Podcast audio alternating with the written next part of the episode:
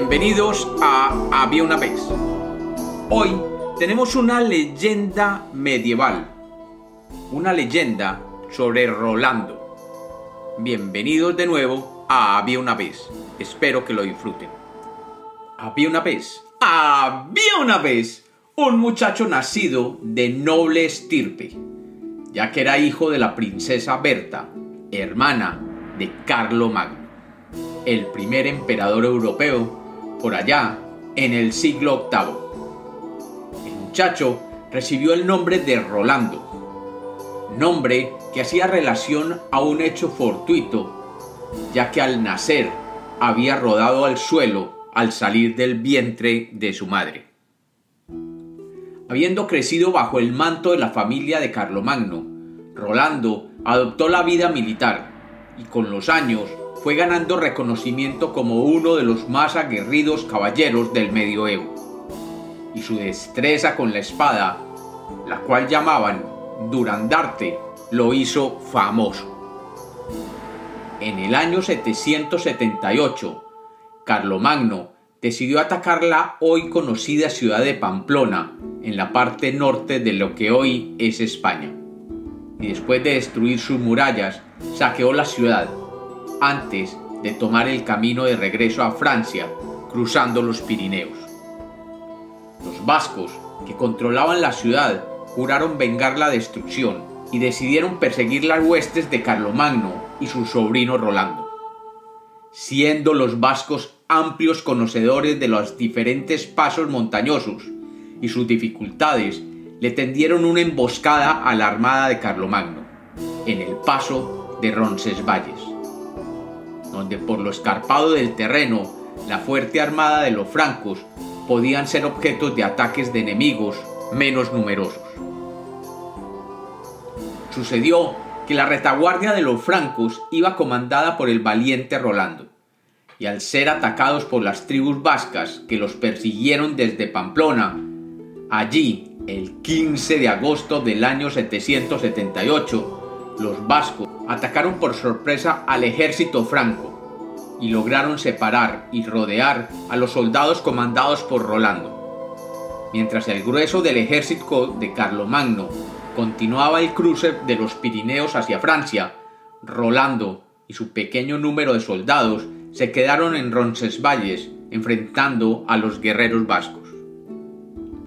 Habiendo sido emboscados, sin apoyo del grueso del ejército del emperador y con clara inferioridad numérica, los francos fueron derrotados y Rolando quedó seriamente herido en el campo de batalla. Su caballo, de nombre Vigilante, cayó sobre el cuerpo de Rolando, y cuando las tropas vascas recorrieron el campo de batalla buscando sobrevivientes para aniquilarlos, lo tomaron por muerto y siguieron sin rematarlo. Cuenta la leyenda cuando Rolando volvió en sí, sintió el cuerpo del animal sobre él, y haciendo un esfuerzo sobrehumano, se apoyó con una mano sobre una roca, y levantando todo el peso del animal, dejó, además, las marcas de sus dedos sobre aquella roca. Malherido, desorientado y solo, Rolando se juró que volvería a ver la tierra francesa antes de morir. Así que jadeando llegó hasta el valle de Ordesa, que tiene en su borde los riscos que dividen Francia y España.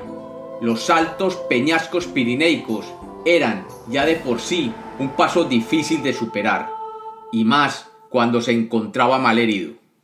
Mientras comenzaba a subir las grandes montañas, oyó como desde el valle una jauría de perros guiaban un continente de vascos que lo habían descubierto mientras trepaba los grandes riscos.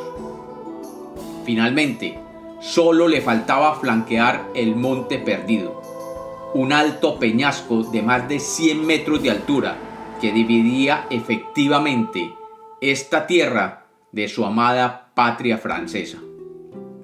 Sus fuerzas estaban ya perdidas y su único interés en lo poco que le quedaba de vida era ver por última vez sus tierras francesas y así despedirse de este mundo. Rolando intentó subir la escarpada pared de piedra, pero se le era imposible. así que tomando su espada Durandarte, la lanzó buscando que ella sí pudiera caer al otro lado del promontorio de piedra. La espada Durandarte golpeó la pared de piedra, pero al no poder superar la altura de 100 metros, cayó de nuevo a los pies de Rolando. Este la tomó y con un mayor esfuerzo la lanzó tratando de superar de nuevo la altura.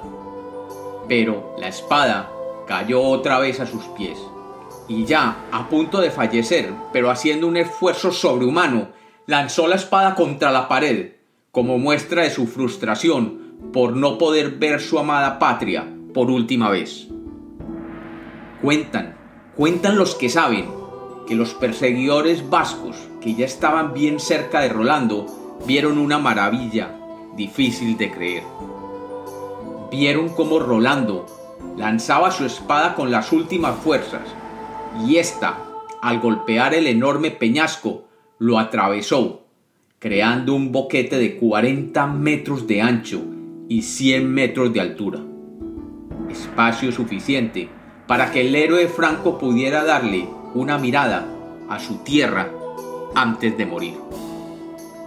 Hoy en día, los visitantes de aquella región pueden ver claramente y desde mucha distancia cómo el macizo del Monte Perdido, justo en la frontera de España y Francia, tiene un gran boquete que llaman la brecha de Rolando. Y como los cuentos nacieron para ser contados, esta es otra leyenda de Había una vez.